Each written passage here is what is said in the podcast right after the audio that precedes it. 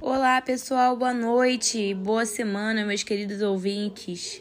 Seja bem-vindo ao meu podcast. Eu sou Raquel Damasio, aluna do, de Direito do Consumidor da Universidade Veiga de Almeida. Irei abordar no podcast dessa semana o tema Direito do Consumidor com as demais opiniões, análise sugestão sobre a criação de uma nova jurídica referente ao tema.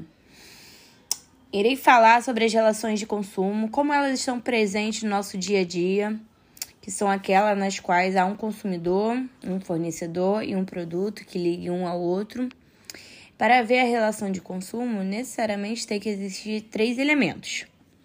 Primeiramente, tem que haver o consumidor. O Código de Defesa do Consumidor, no artigo 2, define que consumidor, como toda pessoa física ou jurídica que adquire produto ou utiliza serviço como destinatário final, é consumidor. Em segundo lugar, há o fornecedor. É, o fornecedor ele está descrito no artigo 3 do CDC. Fornecedor é toda pessoa física ou jurídica nacional, estrangeira, pública ou privada ou entes disponibilizados que colocam produto ou serviço no mercado de consumo com habitualidade. Pessoa física é a pessoa natural, é o ser humano. E pessoa jurídica é um grupo humano criado na forma da lei com personalidade jurídica própria para realização de determinados fins. Em terceiro lugar, temos o produto. É, esse, esse dispositivo está no parágrafo 1 do artigo 3 do Código de Consumidor. É, são todos aqueles produtos passíveis de serem comercializados. Isso inclui aqueles produtos da eletricidade, o gás. A gente tem também o serviço no CDC, também está no parágrafo 2 terceiro do artigo 3 do CDC.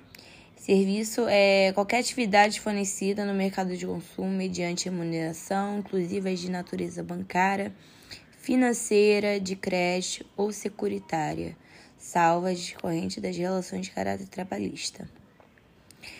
É, em relação ao CDC, é, trata de remuneração, não quer especificamente dizer remuneração direta, ou seja, Pagamento direto efetuado pelo consumidor ao fornecedor, mas também remuneração indireta, aquele benefício comercial indireto, fruto da prestação de serviços ou do fornecimento de produtos aparentemente gratuitos.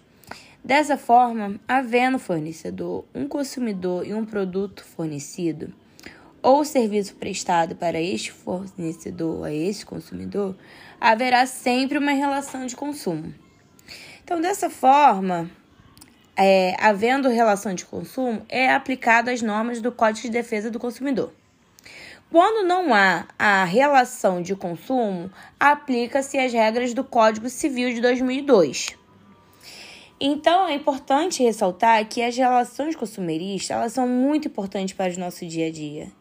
É, as relações consumeristas elas estão presentes é, numa simples compra de pães na padaria, até a compra de um automóvel, de um imóvel, é, de tudo aquilo que a gente depende no nosso dia a dia. E elas devem ser respeitadas por ambas as partes, consumeristas, fornecedores e de prestadores de serviço. Por isso, esse tal motivo é o que o consumidor é considerado a parte mais vulnerável da relação de consumo. E foi pensando nisso que foram criadas diversas leis para proteger os consumidores nas aquisições de produtos ou serviços realizados. Enfim, pessoal, esse foi o podcast sobre direitos básicos do consumidor. Até a próxima gravação. Um grande abraço a todos e obrigada por ouvirem o meu canal, podcast.